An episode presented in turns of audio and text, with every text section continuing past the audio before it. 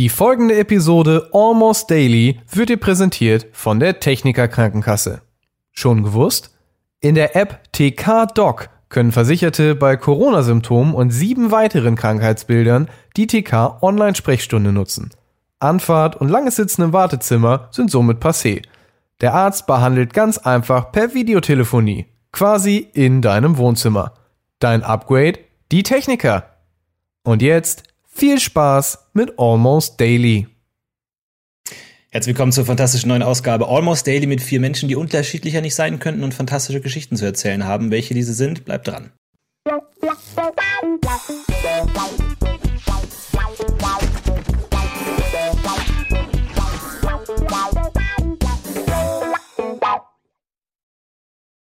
Hey, hallo, herzlich willkommen zu dieser fantastischen Runde mit vier wunderbaren Menschen. Schön, dass ihr da seid. Einige sehe ich das erste Mal seit Wochen oder Monaten gar wieder. Ich freue mich sehr. Und äh, mit dabei natürlich fantastische Gunnar.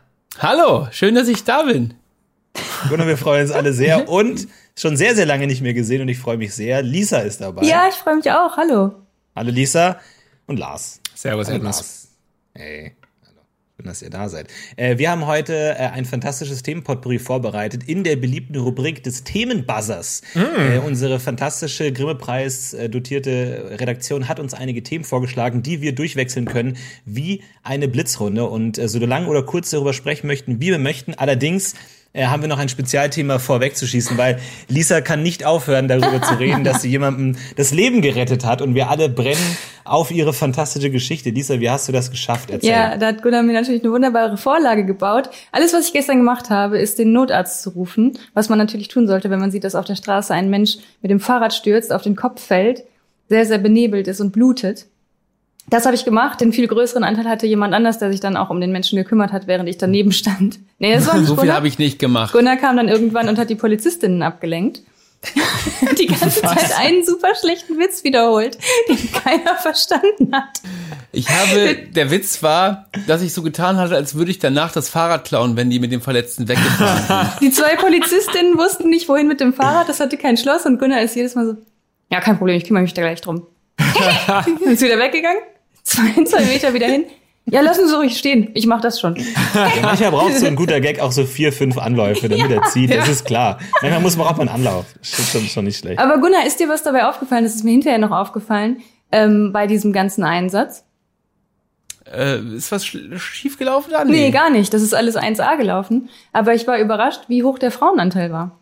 Es waren zwei Polizistinnen und in dem Krankentransportwagen war eine Notärztin und die Krankenpfleger waren zwei Männer.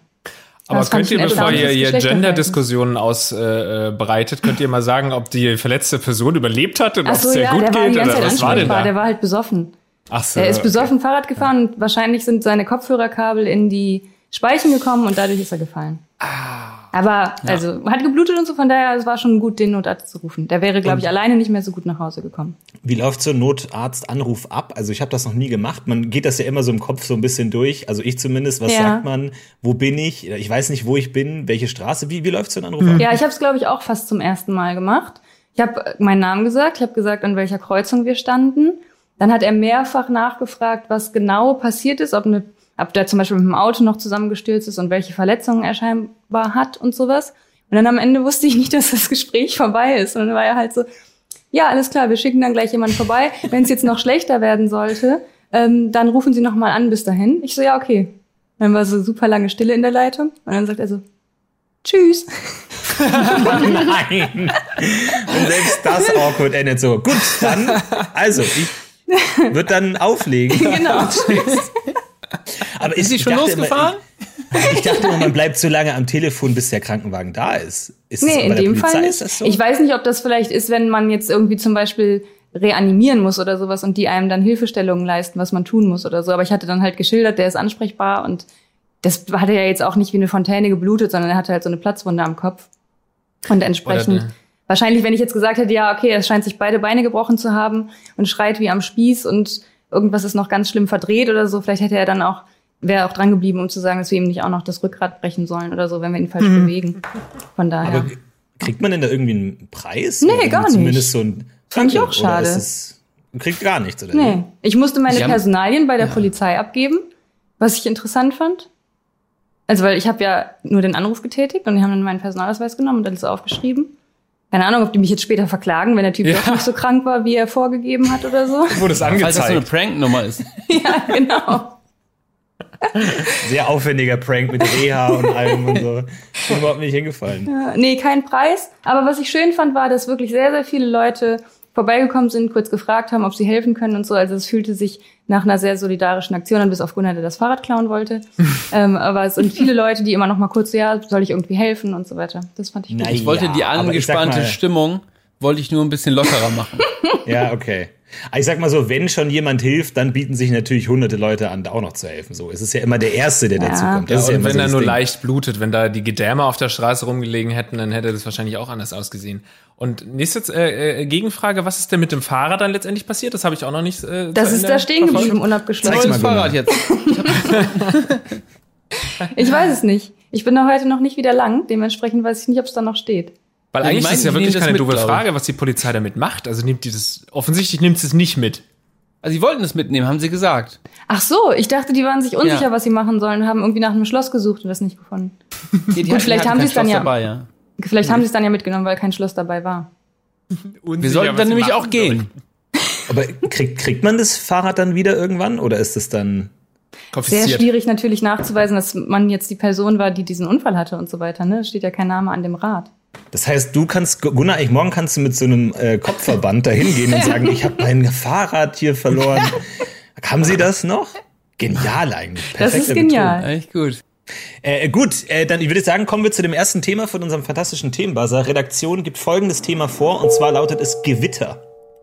Habt ihr fantastische Geschichten rund um das Thema Gewitter schon vom Einzige, was ich, geschlagen worden? was ich dazu sagen kann, ist, äh, dass ich Gewitter gar nicht mehr so richtig kenne in Hamburg, weil es relativ selten, korrigiert mich gerne, aber mir fällt es zumindest nicht auf, sehr selten gewittert, wohingegen äh, dort, wo ich herkomme, aus dem Süden, gewittert es ständig, was natürlich insgesamt heißer ist. Also die Gründe kann ich nicht nennen, aber das ist auf jeden Fall. Äh, das Die ist sind mir auch aufgefallen. geheim, ne? Da ist jetzt lieber nichts zu sagen. Ja, der klassische soll ich mich in dieses meteorologische Fe- Fettnäpfchen setzen oder nicht Blick, lassen wir es. Aber ich liebe Gewitter eigentlich. Wie steht ihr dazu? Ich liebe auch Gewitter. Ich habe nur ein sehr traumatisches Erlebnis, was Gewitter angeht. Ich habe nämlich meine Jugend in einem Kellerzimmer verbracht. Und äh, eines Tages habe ich Playstation gespielt und irgendwann wurde ich äh, aus diesem Playstation-Suchtsog herausgezogen durch ein großes platschendes Geräusch. Und ich wusste nicht, was passiert war. Schau auf, merkt, dass es extrem stark regnet. Und tatsächlich hatte da so ein Schachtfenster, da über die Fensterscheibe, locker 10 Zentimeter über die sichtbare Fensterscheibe Wasser stand und es unterm Fenster durchgekommen ist. Oh. Und ähm, mein äh, Kellerzimmer gedroht hat äh, zu überfluten. Und ich habe dann meine Mutter um Hilfe gerufen und bin äh, in den Regen rausgerannt, in, in Unterhose und T-Shirt, in den härtesten Regen meines Lebens. Ich bin durch diesen Regen ge gelaufen und ich wäre fast hingefallen, wie krass dieser Regen von oben runtergedrückt ist. Und habe dann angefangen, diesen Schacht auszukübeln unter Einsatz von Lebenskräften und habe aber gemerkt, ich schaffe es nicht. Ich schaffe es nicht, genug Wasser rauszukübeln, als nachkommt, weil da war die Dachrinne war übergelaufen und dann ist das gesamte Wasser, das vom Dach kam, alles an der einen Stelle übers, über die Dachrinne getreten und direkt in meinen Schacht rein, zu meinem Dach, äh, äh, Kellerzimmer. Und ich dachte mir echt so, ich, also ich hatte wirklich, ich habe so lange geschuftet, bis ich nicht mehr keine Kraft mehr hatte und dachte, ich muss jetzt mein Zimmer aufgeben, weil wenn das mal überflutet, so, das ist ja echt Katastrophe. Und irgendwie kam ich dann geistesblitzartig darauf, dann die Regentonne ranzuholen äh, von, von der anderen Seite des Hauses und äh, unter diesen Sturzbach zu stellen und konnte dann so tatsächlich mir Zeit verschaffen, äh, das alles leer zu schaffen. Das war echt ein dramatisches Unter Erlebnis. Lebensgefahr wirklich- ja auch.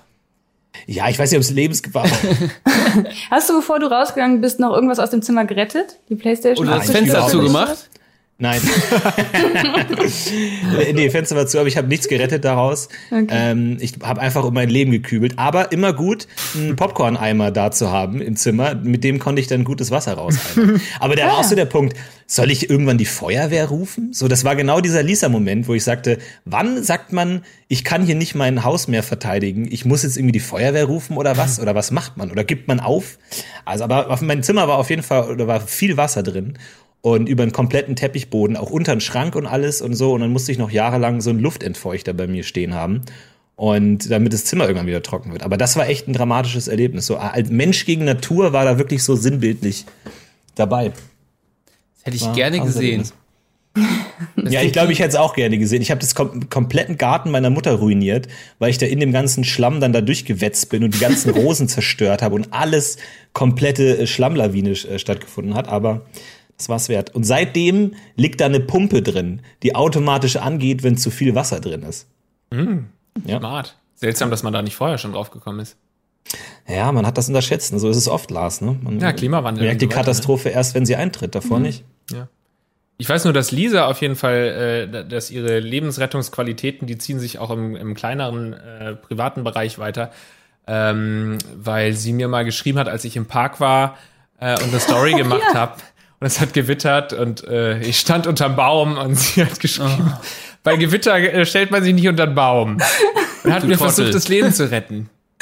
Ja, tatsächlich finde ich nämlich Gewitter, wenn ich in der Wohnung bin, halt auch unspektakulär, aber draußen finde ich es richtig unheimlich. Letztens hat es auch einmal vor zwei Wochen oder so, hat sie auch ziemlich geschüttet mal. Und ausgerechnet da war ich draußen und es hat gedonnert und so, das fand ich ganz unheimlich, da dann nach Hause zu rennen. Was ja Quatsch ist, wenn große Häuser um einen rum sind, aber man weiß ja nie. Irgendwann kommt diese Katastrophe und man denkt sich, Mist, hätte ich mal mich untergestellt. Fairerweise muss man sagen, dass ich nicht unter einem Baum stand. Also ich stand in der Nähe von einem Baum, ja, aber ich stand unterm Busch. Und zählt das auch bei Büschen? Denn was genau äh, ist denn das Problem, dass man unterm Baum st- steht? Weil da, Ja. der wird am ehesten getroffen und dann kriegst du das ins Gesicht oder was? Keine Ahnung. Ja, also das ist der höchste Punkt auf so einem, also es geht ja mal häufig an hohe Punkte und das ist ja meistens ein Baum. Ist ja höher als du. Und dann werde ich Und durch den Blitz getroffen oder werde ich durch das Feuer dann irritiert oder Ich meine, der zu warm. dann so. Wird dir zu warm. weg vom Baum? Das wird viel zu warm. Aber meine Frage in der Runde, und ich will euch nicht bloßstellen, aber könnt ihr mal sagen, zu wie viel Prozent versteht ihr, was ein Gewitter ist? 20. Okay. 13. Ich nicht mal 20. Maximal. Okay. Gunnar? Ja, auch so 10, nicht höchstens 10. Ich auch, wirklich. Es ist mir zu sagen, so solide 8 Prozent. Oh, scheiße, ich dachte, ich habe schon tief gepokert. Nein, Dann kann Kannst Lars ja mal erklären. Ich, ha ich harre auch immer den Moment irgendwie, wenn in, einem, in einer, in einer S-Bahn oder so ein Kind die Eltern fragt so, Mama, was ist ein Gewitter? Und die gesamte, gesamte Abteil still wird und denkt sich, ja, jetzt erzähl mal, jetzt erklär mal, was ein Gewitter ist. Und alle so, keine Ahnung, keine Ahnung. Ja, Naja. ganz klar hat das was mit kalten und mit warmen Luftschichten So, wir zu gehen tun. zum nächsten Thema über. Ähm, aber auf jeden Fall sehr ergiebiges Thema. Ähm, Aber eine Frage habe ich dann doch noch. Ähm, ich soll mich nicht unterm Baum stellen. Ja, habe ich verstanden. Aber in dem Fall, in dem ich da war, ich war im Park, große Wiesenfläche, Riesenwiese und da fängt's an zu donnern. Außenrum überall Bäume und es war weit und breit kein Haus zu sehen. Dann gehe ich doch unter einen Baum. Dann stelle ich flach doch auf den auf die Wiese, legen. da bin ich doch der höchste Punkt auf der Wiese. Flach auf auf den Boden legen. legen. Auf dem Boden liegen, bei einem kleinen Gewitter. Die Leute Ja. rufen sofort die Feuerwehr. Wirklich? Ja, ist am, also Ich glaub jedenfalls ist schon. am schlausten wahrscheinlich. Aber ich leg mich dann. Ja, okay, dann mache ich das. Also ich bin ja ein Freund des Campings und äh, auch oft an Seen. Und da war ich schon oft in einem See, während es gewittert hat. Wirklich? Und das ist natürlich sehr schön, weil dann regnet es sehr stark und es ist toll anzusehen. Hä, und aber es ist das nicht, ein als wenn man einen Föhn in die Badewanne werfen würde? Ja, das ist jetzt so ein bisschen, da kann ja Wett- Wetterexpertin Lisa mir vielleicht mal einhaken. Jetzt, aber einerseits denkt man sich, ein See ist ja sehr flach und somit, genau wie die Wiese, nicht betroffen von Blitzen. Allerdings, wenn es in den See einschlägt, ist es vielleicht wie mit, wie mit, der, mit dem Föhn in der Badewanne. Aber jetzt habe ich mal eine gut interessante Frage an euch. Weil nämlich so ein Zitteraal, der macht ja auch elektrische Stöße in den See. Wieso, wenn nicht so ein Zitteraal dann, dann so einen Elektroschock macht, wieso ist das dann nicht überall? Wie weit geht das denn? Sind Zitteraale bei denn in. Badeseen? Weiß ich nicht. Das ist ja egal, aber eigentlich geht doch Strom unendlich, oder nicht? Oder wird es irgendwann schwächer? Vielleicht ist es so schwach. Nee, ist es gar nicht so schwach, ne? Naja, vielleicht ist es, weil es nicht dauerhaft ist. Bei einem Föhn ist doch das Problem, oder bei elektrischen Geräten ist doch das Problem, dass es dann am Strom angeschlossen ist und dann würde quasi dauerhaft, heutzutage ja auch nicht mehr wegen, äh, wegen Sicherung und sowas, aber das ist ja das Problem, dass dann dauerhaft Strom in die Badewanne kommt, oder? Und bei Aber einem Zitteraal glaub, ist es ja nur so. schon, dass es ich glaube schon, dass es sowas wie eine Verdünnung gibt oder so. Ich glaube, so ein Zitteraal, das ist wie wenn du so einen Liter Apfelsaft in die Badewanne schüttest. So. Da, wo du es reinschüttest, bemerkt man den Schmeckt's gut. Apfelsaft. da schmeckt's gut, aber am anderen Ende der Badewanne nicht mehr. Und ich glaube, so ein Blitz ist halt wirklich so 10.000 Liter Apfelsaft, so auf einmal. So egal, wo du im See bist, du kriegst es schon noch mit. Letztens ist jemand Oder? gestorben, weil er im. Handy-Ladekabel äh, in der Badewanne lag. Habe ich auch äh, gelesen Oh. irgendwo. Echt? Ja, da kann sie von sterben, wenn das dann ins Wasser fällt. Was? Oh, unangenehm. Und wie man dann gefunden wird, ne? So komplett wie in, der, in der. Badewanne, so ganz verschrumpelt. So erreichen die Entladungen des Zitterwells etwa 100 Volt. Der Zitterrochen kann sogar Spannungen bis 200 Volt bei Stromberken, Stromstärken von bis zu 20, 30 Ampere erzeugen, was in etwa mit 230 Volt Spannung aus der bei uns üblichen Steckdose vergleichbar ist. Und der Zitteraal schafft sogar bis zu 600 Volt. also ist sind so das drei abgefahren. Föhns. Ja. Das ist so abgefahren, dass ein Tier einfach, ein, drei Tiere random einfach die Kraft haben, Strom zu erzeugen. ja, das ist Allerdings. Also wirklich. Noch lange bevor das Menschen überhaupt mit Werkzeugen konnten, konnten Tiere das schon ohne. Kann man da stimmt Strom, Strom Also gewinnen, ich würde mich speichern oder freuen. so? Achso, Entschuldigung. Sorry. Ich wollte nur sagen, ich würde mich freuen, Florentin, wenn du nicht baden gehst das nächste Mal, wenn du zeltest und ein Gewitter aufkommt. Da wäre ich auf jeden Fall beruhigt. Ich werde auf jeden Fall mit schlechtem Gewitter baden. Okay. Wenn du es Und tust, wenn ich stirb, sterbe, dann kannst du auf der, meiner Beerdigung sagen, ich habe es ihm gesagt. das Recht hast du. Äh, wir gehen zum nächsten Thema äh, über. Das äh, nächste Thema lautet Synchro versus Originalton. Ähm, Gibt es jemanden, der Synchros hört oder nicht? Oder sind wir alle Team O-Ton? Ich glaube, wir sind alle Team O-Ton. ja. Aber Ja. wie lange schon? Ist die große Das habe ich gerade auch gedacht. Das hat sich ja irgendwann erst gewandelt, ne? Also Ja. ich würde sagen, dass ich so Anfang bis Mitte der 2000er das meiste immer noch im deutschen Ton geguckt habe. Und das dann zehn. irgendwann sich verändert hat. Aber liegt ja auch an der Verfügbarkeit des Ganzen. Also ich glaube schon relativ früh, weil ich habe ja mit, mit Filmen und vor allem Serien Englisch gelernt relativ äh, früh, so als ich 16 war oder so. Und dann war es natürlich schon so ein gewisser elitär, ne, ich schaue es nur noch im Original an. Ne, ja. Und Da dann glaube ich es schon relativ früh. nee, bei mir ist im Studium eigentlich. Ja, genau. Beim, bei mir, wo man angefangen hat, glaube ich, in der Schule, so im Englisch-LK war ich ja, da Filme auf Englisch zu gucken. Und da hat man, glaube ich, auch schnell gemerkt, dass es irgendwie geiler ist. Und ich glaube, da kam das bei mir so. Aber es gibt bei mir schon Ausnahmen, zum Beispiel Haus des Geldes könnte man ja auch auf Spanisch gucken mit deutschem Untertitel oder englischem Untertitel. Das habe ich tatsächlich in der übersetzten Variante gehört und ich glaube, das würde ich auch wieder tun bei fremdsprachigen Serien, ähm, wenn die Synchro einigermaßen okay ist. Nee, da ist es bei mir auch so, da ich habe einfach irgendwann beschlossen, so ich schaue alles nur noch im O-Ton an, ob, ob Untertitel oder nicht. Und das, das nimmt einem dann auch viel Entscheidungen ab, weil man einfach es immer im Original guckt und man sich an Untertitel dann auch irgendwie gewöhnt. Aber kann ich auch verstehen. Also wenn jemand irgendwie eine japanische Anime-Serie oder so schaut, dann zu sagen, okay, jetzt schaue ich mit Synchro, ist okay. Aber ich finde das Ja, auch gar nicht so, stimmt. also ich glaube, Death Note habe ich auch auf Deutsch gesehen, ja. tatsächlich so Untertitel stören mich auch gar nicht mehr. Ich habe jetzt Parasite geguckt und im Nachhinein, also in meinen Gedanken habe ich den jetzt nicht mit Untertiteln geguckt, sondern einfach, ich habe dann verstanden, was die gesagt haben. Hast du den Irgendwie aus Versehen auch auf, dann. auf Koreanisch geguckt, aus Versehen? Nee, nicht aus, ich habe den einfach auf Ko- Koreanisch geguckt, ja. Ja, Mit okay. Untertiteln Nee, weil da ging es mir so, ich glaube, das habe ich schon mal erzählt, ähm, dass ich halt auch ganz normal nach der O-Ton-Fassung geguckt habe, aber irgendwie halt davon ausgegangen bin, klar, O-Ton bedeutet dann Englisch und dann saßen wir im Kino und dann haben die plötzlich angefangen, Koreanisch zu sprechen und wir waren erst kurz ein bisschen überrascht. Aber mit den Untertiteln ging es dann auf jeden Fall auch. Ah, es, auch es gab zumindest Untertitel. Ja, ich habe auch kurz gedacht. muss sich gucken. Würde man dann sofort gehen oder würde man noch so 20 Minuten aus Ach, ich probier's mal, oder? sitzen? Hm, So, wie, wie gut kann ich vielleicht- Koreanisch? Learning by doing, einfach. das kriegt man schon hin irgendwie. Das passt schon.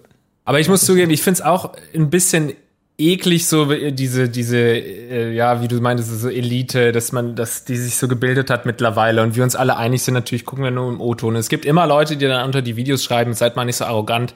Äh, ich schaue natürlich immer noch die Synchro und so. Und ich finde, ich weiß nicht genau, wie ich dazu stehen soll, weil ich, ich erhoffe mir einerseits schon, dass das sich durchsetzt und dass dann wie irgendwie in den skandinavischen Ländern oder in Holland oder so, wo dann die Leute auch einfach früher Englisch lernen, dadurch, dass es eben nie eine Synchro gibt. Das erhoffe ich mir schon auch, aber jetzt gerade so in der Übergangszeit, dass es halt Leute gibt, die vielleicht nicht irgendwie Bock haben, da äh, Englisch gut zu lernen und zu verstehen, sondern sich einfach gemütlich abends auf die Couch setzen wollen, ohne sich anzustrengen und eine Serie zu gucken, kann ich schon auch verstehen. Ich kann schon verstehen, dass die dann so ein bisschen angepisst sind, wenn Leute wie wir sagen, ja, es ist doch, weil ich würde das wirklich jetzt sagen, es ist total furchtbar teilweise die Synchro sich anzuschauen, weil das, also ich kann dann den, den Film gar nicht mehr genießen, wenn ich sehe, wie schlecht es synchronisiert ist, die Sprüche schlecht übersetzt wurden und so. Aber ich kann genauso gut verstehen, dass man mich jetzt, was ich gerade gesagt habe, richtig ekelhaft findet.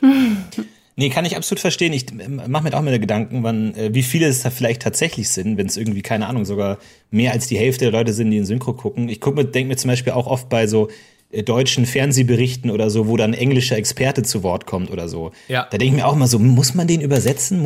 Gibt es wirklich jemanden, also jetzt sage ich mal, keine Ahnung, ähm, jetzt nicht in der Tagesschau oder so, sondern in der Arte-Doku oder so, wo ich mir denke so, ach, sind wir nicht alle was Besseres äh, und können alle Englisch, aber nee, es gibt wahrscheinlich ganz viele, die dann einfach Probleme haben und ist ja auch völlig okay. Aber in der Arte-Doku, die letzte, die ich gesehen habe, über Quentin Tarantino habe ich mir letztens angeguckt zum Beispiel. Und da hat mich mhm. das richtig genervt, dass die das alles mit so einem Sprecher ja. übersprochen haben. Ja, mich nervt es auch total, aber da muss man halt immer so ein bisschen Lars Pausen sein und sagen, nein, es gibt auch Menschen, die nicht so klug sind wie ich.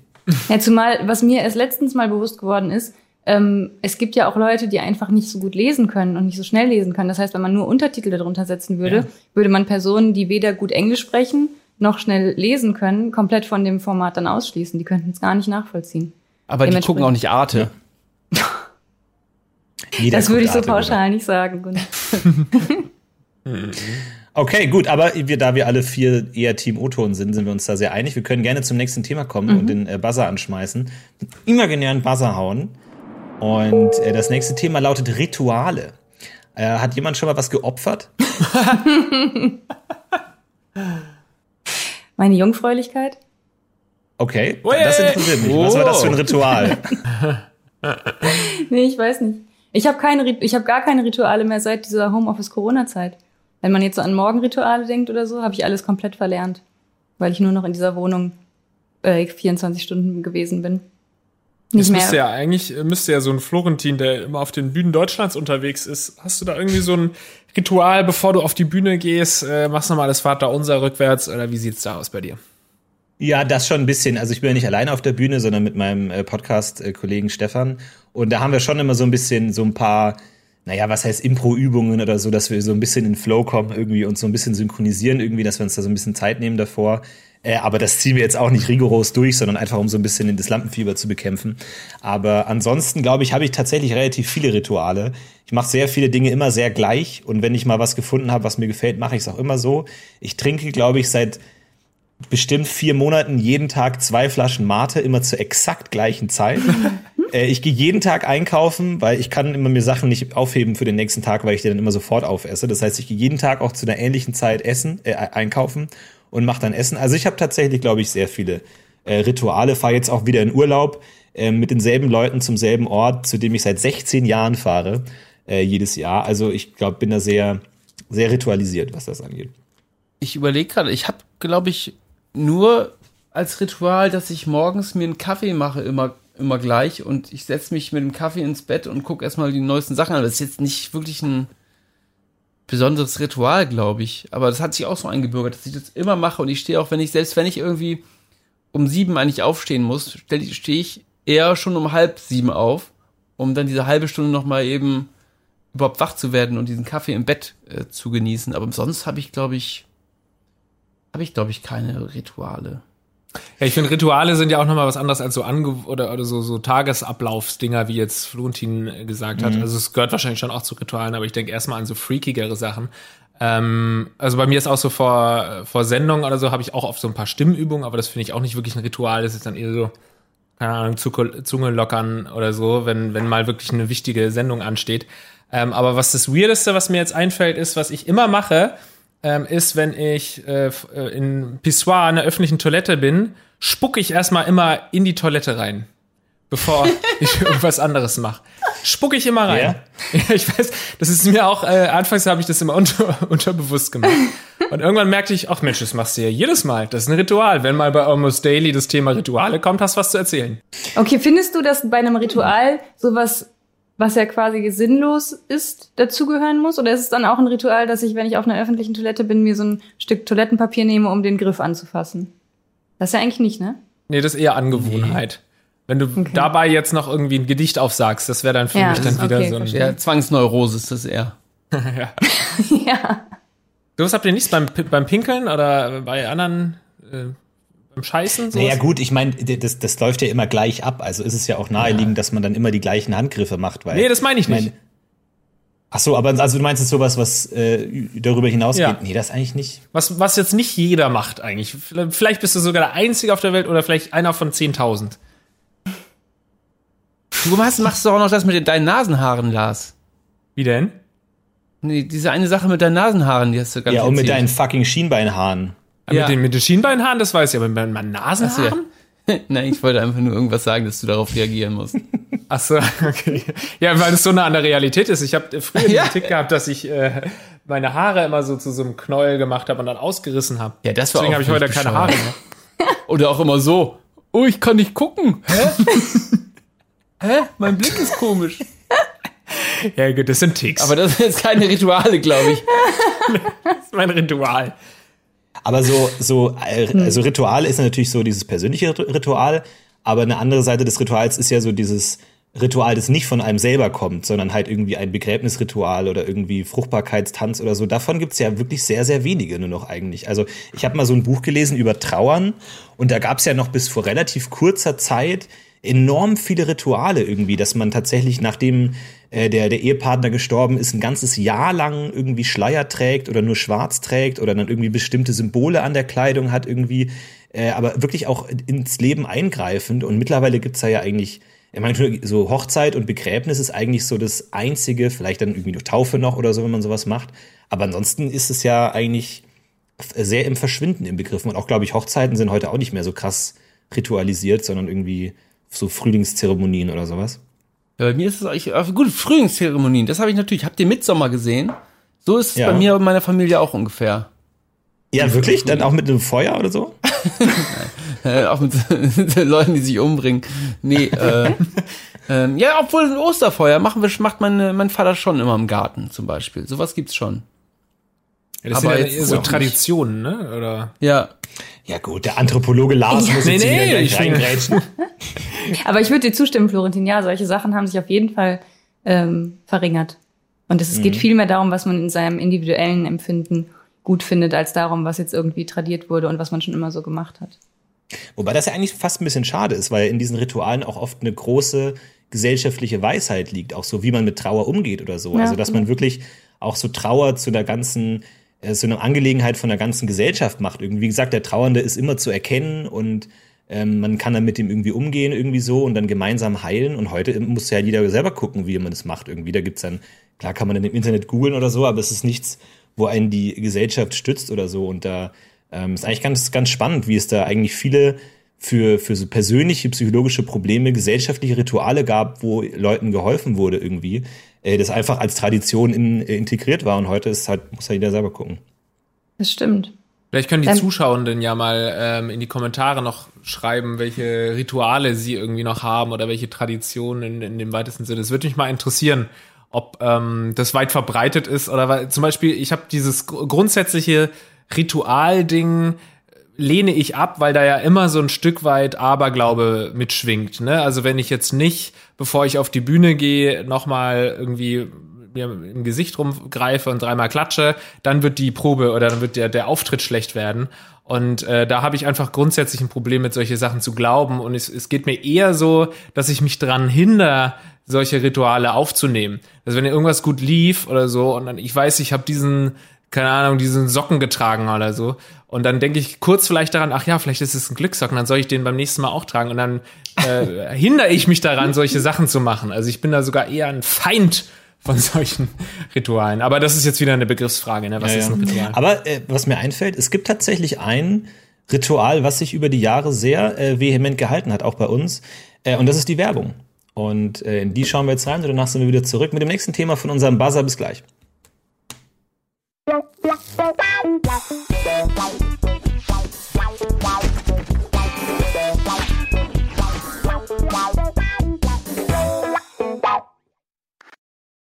willkommen zurück beim Almost Daily Daily Themenbuzzer mit einer ganz fantastischen Besetzung. Wir starten direkt äh, weiter mit dem nächsten Thema, das wir vorgeschlagen bekommen von unserer fantastischen inhaltlichen Themenredaktion. Und äh, die gibt uns das Thema die perfekte Temperatur. 19 Was ist Grad. für euch die perfekte Temperatur? 19? 19 Grad. Nee, Kalt? Zu kalt? 23. Nein. Ich habe null Temperaturgespür. Ich kann da keine Nummer sagen. Gar nicht. also Ich ich, hab habe Temperatur heute erst oder gestern war es, habe ich ausgesprochen, 25 Grad ist meine, ist die perfekte Temperatur. Nee, 26 habe ich mich dann korrigiert. Wow, Krass, also das sieben ist viel. Grad liegen wir zwischen Gunnar und dir. Da, da, also ihr zusammen in einem Haus wäre schwierig. Mein, Ach so, mein, in einem äh, Haus. Ich, ich schlafe halt auch gerne bei offenen Fenstern, wenn es ein bisschen kühl ist. Und ich hasse das, wenn es so heiß ist im Haus. Und deswegen ähm, ist 19 Grad, glaube ich, ganz gut. Man kann immer noch im T-Shirt draußen rumlaufen und ist trotzdem aber angenehm frisch und man schwitzt nicht so doll wie jetzt zum Beispiel. Jetzt ist es, glaube ich, auch gerade 27 Grad. Ich finde doch, dass 19 Grad für mich die perfekte Temperatur ist. Für Lisa ist es ja klar, weil ähm, tatsächlich ja Frauen immer es ein bisschen wärmer haben müssen. Das ist ja irgendwie so genetisch leider so, dass man sich eigentlich nie auf eine Temperatur einigen, kann. Ach stimmt, es gibt auch so, ähm, in Büros frieren Frauen tendenziell immer, ne? Habe ich mal gelesen, Ja. weil eigentlich die Klimaanlagen immer ein ganz bisschen zu kalt eingestellt sind für die durchschnittliche weibliche Körpertemperatur. Ja. Also im Moment ist es auf jeden Fall deutlich zu heiß, meinem Empfinden nach. Du sitzt ja auch da ganz oben bei dir, Gunnar, ne? Bei uns in der Wohnung Ja. im vierten Stock ist es auch richtig warm gerade und voll klebrig. Aber ich würde schon die zwei Form Thermometer, die brauche ich, um zu denken, okay, ja, jetzt ist schön, jetzt traue ich mich auch ohne Pullover rauszugehen. Bei einer 19 hätte ich immer zu sehr Schiss, dass es zu schnell dann auch in Richtung 15 Grad geht oder sowas und man dann Nee, es bleibt ja immer 19. ah, okay. Ah, okay. Das ist ja wieder eine andere Frage, weil das wollte ich jetzt auch anbringen. Bei 19 Grad tagsüber, du triffst dich um 18 Uhr mit Freunden und um 22 Uhr hat es 4 Grad oder so. Das Nee, um 22 Uhr soll ja auch noch 19 Grad Genau, sein. dann, wenn wir das aufstellen, dann würde ich mich sogar runterkorrigieren lassen auf vielleicht 23 Grad, aber weiter runter gehe ich nicht. Aber das liegt auch dran, und da komme ich wieder, ich komme aus Süddeutschland. Wir haben eine Durchschnittstemperatur im Dezember von 25 Grad. Wir haben auf jeden Fall eine deutlich höhere Durchschnittstemperatur, wahrscheinlich nicht deutlich, aber es ist gefühlt auch viel wärmer da unten. Und hier kommt ja auch immer noch der Wind zu, weswegen ich hier auch so eine hohe Temperatur gerade äh, gesagt habe, weil in Süddeutschland 25 Grad ist nochmal was anderes als in Hamburg 25 Grad, weil da ja gleichzeitig noch ein 3 Grad Wind geht. Ja, stimmt. Wir waren ja auch letztens, ähm, vorgestern oder wann es war, saßen wir ja da draußen und mir war überhaupt nicht kalt und dir war ja so leicht frisch tatsächlich. Ich Was hab ja richtig witzig gefroren. war. Du Ja. hast doch auch gesagt, dass dir zu kalt ist. wenn Es ist ein bisschen, es ist ein bisschen frisch, aber ich war auch im T-Shirt da und du hattest ja langärmelige Sachen an. Aber ich bin auch in einem Elternhaus aufgewachsen, wo immer sehr, sehr warm gehalten wurde. Das waren sehr äh, viele Fenster und sehr warm und auch mit äh, Heizung. wir hatten ein Haus mit Heizung. Und es war immer sehr warm. Wir sind eher sock sockig rumgelaufen, in Socken rumgelaufen. Und deswegen wurde ich, glaube ich, versaut für mein Leben, was Temperaturempfinden angeht. Aber was denn jetzt Florentins überhaupt? Wie findest du das denn? Du, ich kann leider mit den Zahlen wirklich nichts anfangen. Ich habe kein, kein Verständnis für wie viel Temperatur was ist. Aber deswegen kann manchmal ich stellst du dich dazu aber auch blöder als Nein, du aber bist. in- du musst in wissen, ob Teil er meines 0 Lebens Grad oder ich damit 5 zu Grad oder 10 Grad. Ja, ey. natürlich 0 Grad kann ich schon von 30 Grad unterscheiden. Ich weiß, dass 40 Grad ist hitzefrei. Und 0 Grad ist Gefrierpunkt. Und dann Und was zwischen findest du muss ich besser? halt gucken, wo ich bin. Was findest du denn besser? Gefrierpunkt oder hitzefrei? Ehrlich gesagt, Gefrierpunkt. Ich mag es auch lieber kalt. Aber ich habe ich hab, hab bei der perfekte Temperatur eher an die Badewanne gedacht, ehrlich gesagt. Weil da tue ich mir auch immer schwer, die perfekte Temperatur zu finden. Und habe tatsächlich überlegt, ob ich mir nicht ein Thermometer holen soll. Und dann einfach mal über einen Monat hinweg die perfekte Temperatur, weil ich mache dann oft den Hummer irgendwie, steigt dann ein und ist viel Ja, zu heiß. Und dann stehe ich nur mit den Füßen drin und denk mir, was passiert, wenn das Wasser zu heiß ist? Werden dann meine Füße gekocht? Sind die dann schmackhaft? Was passiert dann? Ja, und die Füße Und dann sind muss doch ich am empfindlichsten. das ist genau der, äh, der Streit, der in meinem Kopf stattfindet. Mein Körper sagt, bist du bescheuert, wir sterben Aber- gleich, es ist zu heiß. Und ich sag meinem Körper, nein, nein, die Extremitäten sind immer etwas kälter, da fühlt sich das immer heißer an, als es ist. Ja, wieso ist denn das so? Bei, bei so eine Temperatur in der Badewanne ist ja so 38 Grad, sagt man, glaube ich, so ist, ist ganz angenehm oder so. Aber es ist ja jetzt nicht kochend heiß und trotzdem fühlt es sich so an. Naja, aber wie heiß kommt das Wasser denn aus der Leitung, wenn du es auf die heißeste Stufe stellst? Das kann doch schon so. 50? Also bei uns Naja, in der Küche dampft das manchmal, wenn das aus dem Wasserhahn kommt, so Ah, ja. leicht. Aber ich glaube, man kann auch nicht einfach, äh, ich glaube, man kann auch nicht einfach Luft- und Wassertemperatur vergleichen, oder? Nee, ich meine, genau, Wasser meine ich. fühlt sich ja viel heißer an, weil es mehr, mehr Energie überträgt Ja. als Luft. Von daher ich, ich, genau. kann man das nicht so eins zu eins sagen. Aber es gibt ja auch so Bade, Bade ähm, in Schwimmbädern so mit 80 Grad oder so, oder? Dass du wirklich Nee, das ist Sauna, oder? Ja, ist das Sauna? Ich dachte, es geht geht auch. nicht. Ja, gut, das stimmt schon. Ist ja dann fast schon kochen. Ich glaube, so warme Schwimmbäder sind über 30 es ist eher Grad dann. 30, ja, stimmt, 30, ja, ja. 80. Aber stimmt, ja, in, in Saunen bist du, da gibt's auch manchmal 100 Grad oder so. Ja. Das ist dann, das ist dann Weil im, im Whirlpool kocht es ja schon, das, deswegen bubbelt es ja. Ich nehme auch ja, manchmal okay, einfach ich nur so, keine Ahnung von Temperatur. Nächstes Thema, bitte da nehme ich mir so ein Earl Grey manchmal mit in den Whirlpool. Ja, ja, ja. So einen kleinen Ja, Beutel ja, ja. einfach nur. Aber was würde denn passieren? Also könnte man sich dann, also stirbt man, bevor man durch ist? Oder wird man wirklich gekocht wie so ein Hummer? Ich glaube, du verbrühst, oder? Deine Haut wird doch verbrühen. Ich glaube, wenn es lebensbedrohlich oder, oder körperverletzend ist, dann würdest du da nicht mal deinen Fuß reinstrecken können. Also es ist, wenn dein Fuß schon drin ist und du bist noch nicht tot oder verbrannt, dann glaube ich, kannst du auch ganz reingehen, oder? Dann, obwohl, ne, Was würde, kann man denn seine, nee. ist ja nicht, was ich meine. wie, wie ist es, wenn es wie beim Hummer ist, wenn es so ganz langsam he- heißer wird, so dass man es gar nicht merkt? Ist man dann irgendwann einfach plötzlich tot oder ist es dann so Kreislauf? Egal. Also wie ich das verstanden habe, passiert es ja wie folgt, dass dann die, die der Eiweiß, Proteine, ach jetzt schon wieder falsch, Eiweiße in deinem Körper, die Eiweiße in deinem Körper, in deinem Blut, die fangen an zu stocken und dann äh, stirbst du an äh, einer Embolie. Weil dann das Blut zu dick ist, oder was? Ja, ja, ja, ja, ja. Ey, man bewegt sich auf so dünnem Eis bei diesem Themenbuzzer-Ding. Das ist einfach so jegliches Wissen, was man glaubte zu haben, stellt Aber- sich raus, existiert nicht. Aber ihr Aber seid alle sagen, wir haben maximale Kompetenz beim nächsten Thema, das da nämlich lautet für unser Themenbuzzer. Und zwar, wir sind schon wieder im Bereich Unterhaltung und zwar der beste Platz im Kino. Habt ihr Tipps? Falls es wieder, äh, falls die Kinos wieder öffnen, wo strömt ihr hin? Ja, Mitte, Mitte, ne? Aber trotzdem noch Nein. am Gang am besten, damit man äh, nicht also schnell rausgehen kann und nicht immer an allen Aber Leuten Mitte, Mitte vorbeigehen. im Gang, das widerspricht sich ja. Oder du meinst Nee, mit so einem Gang in der Mitte? Mit so, einer, mit so einem Gang in der Mitte. Ah, das stimmt, dann ist gut. Ja, Gang in der Mitte ist perfekt, weil dann kann man auch so die Füße ein bisschen ausstrecken. Aber ich war schon lange nicht mehr im Kino, das einen Gang in der Mitte hat, glaube ich. Na, Savoy hat, glaube ich, so ein bisschen so, das ist bei uns da. Ja, die haben ja so zwei, hingehen. ne? Die haben so haben zwei drei, Gänge da ist so, drei Tribünen und dazwischen zwei Gänge. Genau, da kann man gut in der Mitte sitzen, am Gang aber. Das ist ganz geil. Lars immer ganz hinten, das weiß ich natürlich. Ja, ganz wichtig ist mir das, da äh, lasse ich keine anderen Meinungen zu. Ganz hinten, in der Mitte, hinter mir darf kein Mensch sein. Aber manchmal hast du dann das Problem, in einem anderen Kino hier in Hamburg ist die hinterste Reihe äh, weiter hinten als eine Empore oben und dann hast du so einen schlechten Ton. Das ist Weil mir das- egal. Echt? Okay. Ich war Das geht nicht für den Ton ins Kino. Ich war tatsächlich mit, mit Andreas letztens in diesem 1917, als man noch ins Kino gehen durfte. Nee, 19, heißt das 1917? Ja. Ja, 17, ja. Ähm, und da saßen wir ganz vorne. Und das habe ich auch bewusst gewählt, weil das ja auch so ein, so ein krasser Film ist. Und äh, in dem Kino, wo wir waren, gibt's so Liegen ganz vorne. Also wir haben gelegen und hatten diese Leinwand so vor uns. und ich dachte, wenn es eh keinen Umschnitt gibt, dann ist es auch nicht so hektisch. Äh, und das war ganz geil. Das hat uns da, glaube ich, noch mehr reingesogen, als wenn man irgendwie noch äh, Rand von, dem, äh, von der Leinwand gesehen hat. Das fand ich, fand ich ganz gut. Also manchmal auch vorne. Und was sagst du, Florentin? Äh, ich bin da tatsächlich auch äh, bei Gunnar eher Mitte, Mitte, aber ich habe natürlich auch schon sehr viele Filme mit Lars ähm, aus der letzten Reihe gesehen und habe keinen davon bereut. Keinen freut einzigen mich. davon. Und wenn man ganz hinten sitzt, Lars, dann kann man ja auch nebenbei noch andere Sachen machen. Knutschen. Wenn wir, ich war mal mit Lars ganz hinten im Kino, Ach ja. während dieser, Ach du Scheiße. Ja, ja, ja. da haben wir noch andere Ja. Sachen gemacht, ja. da haben wir noch andere Sachen gemacht, ähm, äh, auf die wir nicht eingehen sollen. Okay, dann hauen wir den Sollen wir das direkt sagen, zum Lars? nächsten Nee, Thema lieber nicht, über. ne? Nee. Du, ich will euch hier zu nichts zwingen. Das ist, ein, das ist hier kein Enthüllungs-Almost Daily. Wir das haben ist ein auf ganz jeden Fall Körperteile von uns angefasst, die nicht so viele Leute angefasst haben Die Füße. vorher. Okay, wir machen weiter. Wir machen Ja, Florentin weiter. und ich Das haben es beide nicht richtig verstanden, zu eurem Glück. ich glaube, das ist gar nicht wichtig. Ich glaube, es ist wichtiger, unsere Unschuld zu retten hier. Äh, es geht weiter mit dem nächsten Thema Stau-Ausrufezeichen. Oh, da Ei, bin ich ja ei. Profi. Das kriegt sogar ein Ausrufezeichen. Stimmt, Gunnar ist ja als Autobahnexperte auch Stauexperte. Kannst du uns da kurz einführen? Die zehn goldenen Regeln im Stau.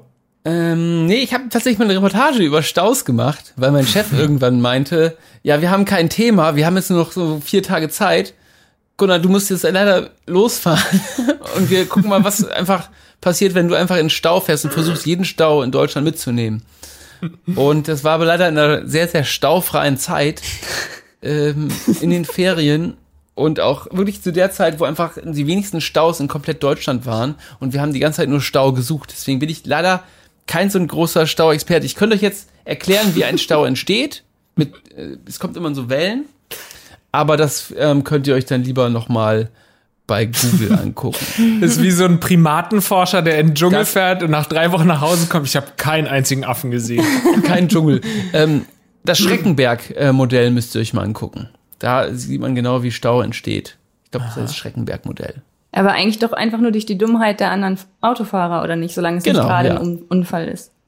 Äh, und auch natürlich das äh, durch durch äh, so Autobahnauffahrten und sowas, da viel zu viele Ja. Leute raufkommen auf einmal und dann bremst einer und schon entsteht so eine Welle nach hinten. Also Ja. das entsteht immer Ja, so aber nach allein die Leute, Wellen. die dann immer, wenn sich die Fahrstreifen verengen, das Reißverschlussprinzip nicht raffen. Und so, Ja. wie viel Zeit dadurch verloren geht, da werde ich immer ganz wahnsinnig. Aber du, da will ich nicht ins Reden kommen, da werde ich nur verrückt. Aber Ja. dann mal eine Frage bitte an Gunnar. Ähm, ist denn dann mit äh, fahrerlosem Autofahren auch der Stau Oh, das ist eine sehr gute Frage. Nein, es wird die Sache nämlich noch schlimmer am Anfang, weil am Anfang natürlich ein sogenannter Mischverkehr auf den Straßen ist, also normale Autos mit diesen fahr fahrlosen Autos, äh, fahrerlosen Autos. Und dadurch wird es erstmal schlimmer, bis alle Autos wirklich umgestellt wird, werden. Und dann ist es natürlich ähm, staufreies Fahren möglich, aber erst wenn wirklich alle Fahrzeuge ohne Fahrer sind und nicht ein Mischverkehr. Welchen Zeitraum rechnest du dafür an? Ab, ab welchem Jahr sind wir komplett umgestiegen auf fahrerloses Fahren? Hast du da eine, eine Zahl für uns? Ich, ähm, ich glaube, leider dauert es noch bis 2033. Oh, Es dauert wirklich noch, optimistisch. es dauert noch sehr lange, ja, leider. Na, ich dachte, 13 Jahre ist sehr kurz. Das ist Glaubst du, wie in optimistisch. 13 Jahren gibt's keine Autos mit Fahrern mehr? Ich, habe jetzt einfach mal geraten, aber ich glaube schon. Du weißt, dass wir könnte- 2020 haben, ne? das, das Problem ist nur, dass, dass Leute noch alte Autos kaufen wahrscheinlich, ne? Ja. Ja. Wer Wir sich jetzt ein treffen Auto uns in kauft, 13 Jahren äh, an diesem Datum und werden das nochmal validieren in dem Amos Daily, was dann Ja, läuft. Tag. Dann werden Aber- wir Gunnar auslachen, einfach eine Stunde lang. Ich werde zu spät kommen, weil ich im Stau stand. Aber habt ihr so Panik vor äh, Stau? Ich weiß noch, so als Kind war das für mich die absolut schlimmste Vorstellung, wenn du in Urlaub gefahren bist und Stau, so ich, da habe ich richtig Panik vor gehabt, weil du wusstest, du wirst da gefühlt stand man auch früher mehr im Stau, was wahrscheinlich faktisch einfach falsch ist. Aber äh, wir standen teilweise so lange im Stau, dass ich gedacht hatte, der ganze Urlaub ist einfach weg, weil ich nur im Stau stand. Und so als Erwachsener findet man Stau jetzt nicht mehr so, sch- so schlimm. Wie ist es bei euch? Ich habe Panik vor der Rettungsgasse. Oh ja. Ich habe pa immer Panik, dass ich der einzige Depp bin, der über Kilometer hinweg nicht das gerafft hat und dann bei mir der Krankenwagen hängen bleibt und ich, sorry, sorry, sorry, mit meinem Car2Go Smart da genau so in, der Lücke feststecke, dass niemand mehr vorankommt und ich einfach, sorry, und am Ende einfach wegrenne. Das ist hast du meine einen große Zauberstab in der Hand? Ja. Aber ich glaube, man Ja, stand wirklich früher öfter im Stau. Oder wann fährst du denn jetzt noch in den Urlaub mit dem Auto? Du wirst doch wahrscheinlich entweder fliegen oder mit dem Zug fahren. Ja, stimmt. Ja, weil früher auch auch oft nur Zug. Die, die, die Fahrt zum Flughafen dann auch viel, viel mit Stau behaftet war bei uns. Ja, dann ist natürlich Panik, weil man den Flieger kriegen muss. Das, Das kann ich auch, verstehen, ja. dass man dann Ja. nervös wird. Ja. Und als Kind bist du ja ungeduldiger, oder? Da ist ja selbst so eine halbe Stunde Ja. im Stau schon unerträglich und als Erwachsener, komm. Mir wurde früher auch immer so schlecht im Auto und das war im Stau dann nochmal schlimmer mit diesem Anfahren. Oh, ich weiß noch, wie ich Harry Potter den dritten Teil gelesen habe im Auto und es war so spannend und es war gerade der Höhepunkt und wie das alles ist mit der Zeitreise und so. Aber mir wurde so schlecht vom Lesen und ich musste wirklich immer abwägen. So, du liest jetzt noch zwei Sätze und dann machst du eine kurze Pause und dann wieder zwei Sätze, weil es war so spannend auf einen, aber ich dachte mir, ich will mich jetzt nicht übergeben und es war wirklich so ein Ringen mit mir selbst. Es war, war sehr intensiv die Zeit damals. Ja, man irgendwas verbindet man immer, ne? Ich habe auch äh, äh, Pokémon ähm, gespielt auf dem Gameboy auf einer Fahrt nach Südtirol. Das weiß ich noch wie heute, dass ich das die ganze Zeit gespielt habe. Und ich habe einen sehr, sehr langen Spielstand gehabt, wo ich irgendwie Nidoran hatte und war total glücklich darüber. Und dann habe ich es gespeichert, aber das war das erste Mal, dass ich in dem Spiel überhaupt gespeichert habe und wusste nicht, dass man zur Bestätigung nicht nochmal Start drücken muss hier Dings, sondern äh, halt äh, Ja, äh, einen der Knöpfe A. Und dann habe ich nochmal auf Start gedrückt und habe gedacht, sei gespeichert, habe es ausgemacht und ich habe nie wieder Nido angefangen. Das ist übrigens ein Segen, wenn man das kann, ne? wenn man mal überlegt, was ihr alles machen konntet während der Autofahrt. Ich konnte nur aus dem Fenster gucken, weil mir sonst Weil schlecht schlecht wurde. Ah, Ist das Oh, nicht, ja. das ist, also ihr könnt, habt richtig viel gelernt wahrscheinlich und gelesen und Abenteuer erlebt währenddessen und ich konnte einfach nur starr nach vorne gucken. Aber hattest du nicht solche Kaugummis? Das hat mir mir alles nicht geholfen. Ah. Wie ist es Es jetzt? gibt Kaugummis gegen, gegen Ja, so Reisekrankheit? Reisekaugummis gegen Übelkeit. Die sind aber alle scheiße. Die funktionieren alle nicht. Ah, okay. Also funktionieren Ich so erinnere mich nur an den, den äh, auf dem Weg nach, nach Italien durch den Brenner, da gibt's so ganz lange Tunnelsysteme und als die Gameboys noch keine Hintergrundbeleuchtung haben, war das immer der Horror, dass man gerade irgendwie Zelda Endboss irgendwie, zack, und dann dunkel und es, man sieht nichts mehr. Das war ganz, ganz furchtbar. Hattest du noch. nicht die Lupe? Ich hatte Lupe mit Beleuchtung. Nein, keine Lupe. Eine Lupe, dass der Bildschirm größer erscheint, Ja. oder was? Und mit Beleuchtung sogar. Das ist so ein klassisches Gunnar-Gadget. Das hatte wieder Gunnar, wo er seine Eltern angebettelt hat und alle anderen, ja, es ist Schrott. Nein, das ist größer, wie ein größerer Bildschirm. Nee, Das mal ehrlich, das hatten viele, glaube ich. Ich glaube, viele hatten eine Lupe mit Beleuchtung. Nee. Ehrlich? Aber ich weiß, wie die aussehen. Okay. Ja, alle keine großen Staufans, aber ähm, wir kommen durch. Äh, nächstes Thema bitte. Wir hauen auf den Buzzer. Ich bin sehr gespannt. Ähm, nächstes Thema ist das Thema pikant Hotelzimmer. Seid ihr oft in Hotels unterwegs? Nee, verhältnismäßig selten. Ich bin relativ viel in Hotels unterwegs. Und jetzt ist die große Frage, räumt ihr eure Klamotten, oder ab wie viele Tage räumt ihr eure Klamotten Ja, in den Schrank? gute Frage. Drei. interessieren. Drei. Über drei. Eher eine äh, fünf. Ja, ich bin auch bei fünf. Aber selbst so bei der Gamescom, ich meine, da gibt's dann immer keine richtigen Schränke in den Hotels, in denen wir sind. Aber da habe ich eigentlich dann auch die ganze Woche immer aus dem Koffer gelebt. Aber ich bin mega gerne im Hotel, also wenn ich irgendwo bin und dann schreibt jemand so, hey, du kannst bei mir pennen und ich so, nee, nee, du, ich habe schon ein Hotelzimmer gebucht und so. Ich finde das immer total cool. Dann so mein eigenes Zimmer und dann dieses Ding raushängen, so bitte nicht stören und so. Und ich finde das immer toll. Und ich glaube, ich habe mittlerweile, ich versuche auch so neue, neue, ähm, ja, äh, äh, Level zu erreichen im Hotel. Ich nehme zum Beispiel immer ein HDMI-Kabel mit ins Hotel, weil da oft so Bildschirme sind und da kann man dann seinen Laptop anschließen mit HDMI-Kabel und dann da Filme und Serien drauf gucken und so, weil da irgendwie nur ein normales TV-Programm läuft. Das heißt, ich versuche schon so wirklich das meiste rauszuholen. Das ist nicht schlecht. Aber läufst du barfuß ja. auf dem Hotelzimmerteppich? Ja, natürlich. Boah, Splitternackt lege ich mich da auf den Boden. Macht ihr das alle? Ja, aber klar. erzähl mir nicht, warum man es nicht machen soll. Das, ich will es gar nicht wissen. Ich weiß nicht, also ich habe da noch nie gelesen, wie viele Bakterien da Nein. so drinstecken, aber ich finde das so widerlich, deswegen bin ich nicht so gerne in Hotels, weil da halt Nein, so, ist- so eine krasse Fluktuation von Leuten ist und man doch nie weiß, was die da jetzt gerade Lisa, ruinier uns jetzt nicht alles Hotel. Das ist Es bei ist- mir ekliger hier. Ist genau das, was ich sagen wollte, dieser eigentlich. Ich weiß genau, was du meinst. Ich liebe wirklich auch Hotels. Ich mag die Stimmung. Ich finde es übrigens auch schön, dass man eben nicht, äh, dass man da mal eine Serie am Laptop gucken muss, was ja auch so ein bisschen was Muckeliges hat, so im Bettchen. Also ich finde das richtig äh, äh, toll auch. Aber ich weiß genau, was du sagst, Lisa. Man, es gibt diese Serien auf, was weiß ich, Vox, die Hoteltesterin. Und dann siehst du da, wie viele scheiß Schimmelpilze auf jedem Kopfkissen schon sind. Und da, in die Toilette haben schon 20.000 Leute reingeschissen. Aber das versuche ich wirklich auszublenden und dann hast du eine tolle Zeit. Da setze ich mich auch hin. Ich war sogar schon mal im Hotel in der Badewanne und so. Das ist doch alles kein Problem. Ja, das ist richtig eklig, habe ich aber auch schon gemacht. Aber da darfst du nicht dran denken. Warum das ist es denn eklig? Man ist doch in Wasser. Man kann doch gar nicht schmutzig werden. du bist ja wie eingepackt in Wasser. Ja, aber du, du schwimmst halt dann in der Badewanne mit potenziellen, äh, mit Wesen, die mal ein Mensch hätten werden können. Irgendwie so dann in, in letzten dass- ist doch da bestimmt noch irgendeine Sperma. Das, Fleck. äh, Domian immer sein eigenes Bettzeug mitnimmt, mitbringt, auch so, so Folien und so, die er komplett übers Bett spannt, hat er mal irgendwo erzählt, damit, weil er es auch so widerlich findet. das ist richtig weird. Krass. Also dann würde Ja, ich sein er eigenes? Bettbezug mit. Er schläft dann auf der Folie, oder was? Ja. Ich Muss mal man einfach ausblenden, ey. Wir Menschen haben das doch gelernt, einfach, dass, also ich weiß, dass jetzt hier widerliche kleine Wesen sind, weil man das schon in irgendeinem Re in einer Reportage gesehen hat. Aber ich, Leck ich das mal leck doch trotzdem mein, meine Hand ab. so, ich habe mir vorhin sehr lange die Hände gewaschen. ähm, ich mache das doch trotzdem. Man muss es ausblenden. Ja, ja. Da hast du schon recht. Das ist ja auch, man ist ja gegen einige dieser Dinge immun. Von daher. Mache ich Ja, mal, wenn ich wieder im Hotel bin, das stimmt schon.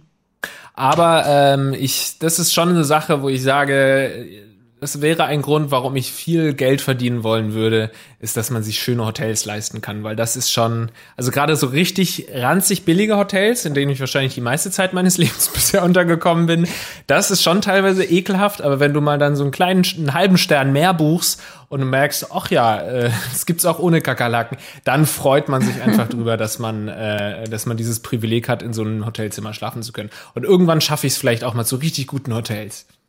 Sehr schön. Äh, Hotelfrühstück? Äh, Eher mit Frühstück, oder ohne? Kommt auf den Immer Preis ohne. an. Immer ohne? Immer ohne Oder? und dann irgendwo anders hingehen, weil es ist ja so teuer, ne? Das ist so ein Frühstück. Ich kann niemals diese 17, 18 Euro da raus, rausessen, die, sie- die das kostet. Dann gehe ich lieber irgendwie in so ein Café nebenan, hol mir da einen Kaffee und gut ist oder noch eine Laugen, Laugenbrezel für 4 Euro und spare mir das lieber. Also wenn man weiß, dass das jetzt ein überragend gutes Frühstück ist und man irgendwie eine coole Auswahl hat, auch an Dingen, die man sonst normalerweise nicht so hat, dann finde ich, kann man schon eher so denken, ja, okay, wenn ich mir jetzt dieses halbe Stern, mehr Hotel gönne, dann auch noch mit Frühstück, weil es dann so wirklich dieses völlige Luxusgefühl ist. Aber wenn es nur darum geht, dass man mal irgendwo eine Nacht zweckdienlich übernachten muss, dann würde ich auch niemals da so ein teures Hotelfrühstück dazu buchen. Aber Gunnar, dein Beispiel mit den 17 Euro finde ich schon auch, äh, wäre mir auch zu teuer, aber es gibt ja schon auch für unter 10 teilweise Frühstück ähm, irgendwie 7 Euro, 8 Euro, 9 Euro Ja, in oder deinen mal, Hotels ich sag mal halt. bis, Ja. bis 15 oder sagen wir bis 13 Euro äh, buche ich Frühstück mit dazu, weil ich finde, das hat was ganz Tolles, dass du dann am nächsten Morgen äh, unten sitzt und nochmal sieht, wer auch so neben dir geschlafen hat. Nee, und dann ist es irgendwie so was familiäres, finde ich. Ich finde so Frühstücksbuffet in Hotels finde ich auch ganz toll. Ja, schon toll. Ich mag auch, dass man im Hotelzimmer so ein bisschen, das ist fast so ein bisschen wie in der Natur, wo man nur so beschränkte Ressourcen hat irgendwie. Da hat man dann zum Beispiel nur einen Löffel und eine Tasse. Und dann muss ich immer gucken, dann, weil ich esse dann auch nicht gerne im Restaurant oder so, sondern hole mir dann mein Essen dann immer aufs Hotelzimmer und gucke dann, wie weit ich mit diesem einen Löffel komme oder so. Oder mit dieser einen Tasse und welche Gerichte kann ich da alle essen. Und dann hat man einen kleinen Wasserkocher und dann überlege ich, okay, jetzt kann ich das und das machen. Kann ich hier Pudding machen und sowas. Und dann ist es wirklich wie so, wenn du im Wald bist und nur so einen Ast und irgendwie, irgendwie so eine Kokosnussschale hast. Du musst gucken, wo du hin musst. Es hat irgendwie so gleichzeitig große Zivilisation als Hotel, aber auch so ein bisschen Survival. Ich finde, das ist eine tolle Kombination. Wart ihr schon während Corona jetzt in einem Hotelzimmer? Ja. Ähm, ich war jetzt in Berlin und ich war, also das habe ich noch nie erlebt, ich hatte das Gefühl, ich war komplett alleine in einem kompletten Hotel. Das hatte irgendwie so 13 Stöcke oder so, das am Alexanderplatz, Motel One. Wahnsinnig viele Stöcke, riesengroß und ich war alleine. Ich bin Bist du komplett durch alle Zimmer gerannt, wie bei Kevin allein zu Hause? Ja. ich bin nackt auf dem, Tra auf dem äh, Bett Trampolin gesprungen.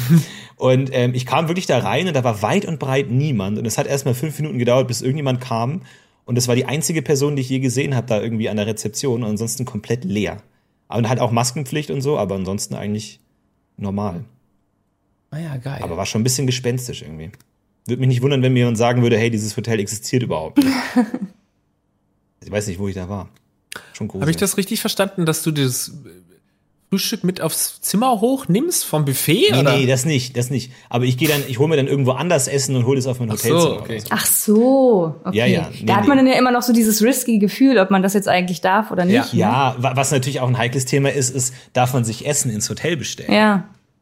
So. aber, bestell, aber ist bei dir immer, okay, alles klar, immer nicht stören, dauerhaft für deinen ganzen Dauerhaft Aufenthalt? nicht stören. Ja. Bis ich, bis ich abreise. Das erste, was ich mache, ist, ich hänge die, diese Ja. Schale raus. Ansonsten durchgehend. Bei mir ist es auch schon ein paar Mal passiert, dass dann jemand reinkam und das will man nicht. Ja, vor allen Dingen, was ja wohl richtig weird ist, ist, wenn die dann reinkommen und das Bett machen und dann das Schlaf-T-Shirt, was man im Bett liegen hat lassen, da so nochmal zusammenfalten und hinlegen. Das finde ich so eine merkwürdige Vorstellung, dass jemand Fremdes einfach so mein Schlaf-T-Shirt anfasst. oh, nee. Und noch so eine Rosen, Rosen drauflegt und so einen, einen Schwan mit dem, mit dem Handtuch formt, wo du dir dann später das Gesicht abtrocknest. Und der muss da wahrscheinlich richtig geknetet haben, um diesen Schwan zu, zu formen. Ja, gut. Ich würde sagen, wir äh, sind am Ende. Wir haben äh, die meisten Themen hier durchgemacht auf jeden Fall. Ich würde sagen, da war einiges dabei. Ich glaube, wir haben eine Menge gelernt heute über das Wetter, über Sicherheit bei Blitzen, über Hotelsicherheit und Staus. Alles war dabei. Vielen, vielen Dank für die fantastische Runde. Ansonsten ähm, sehen wir uns natürlich demnächst wieder. Äh, macht's gut, haut rein, habt noch eine schöne Zeit und äh, vielen Dank an euch, dass ihr dabei wart. Dankeschön. Vielen Dank. Hat mich Gerne. gefreut, euch mal wiederzusehen. Und äh, macht's gut und äh, viel Spaß mit dem weiteren Programm. Ciao. Tschüss. Tschüss.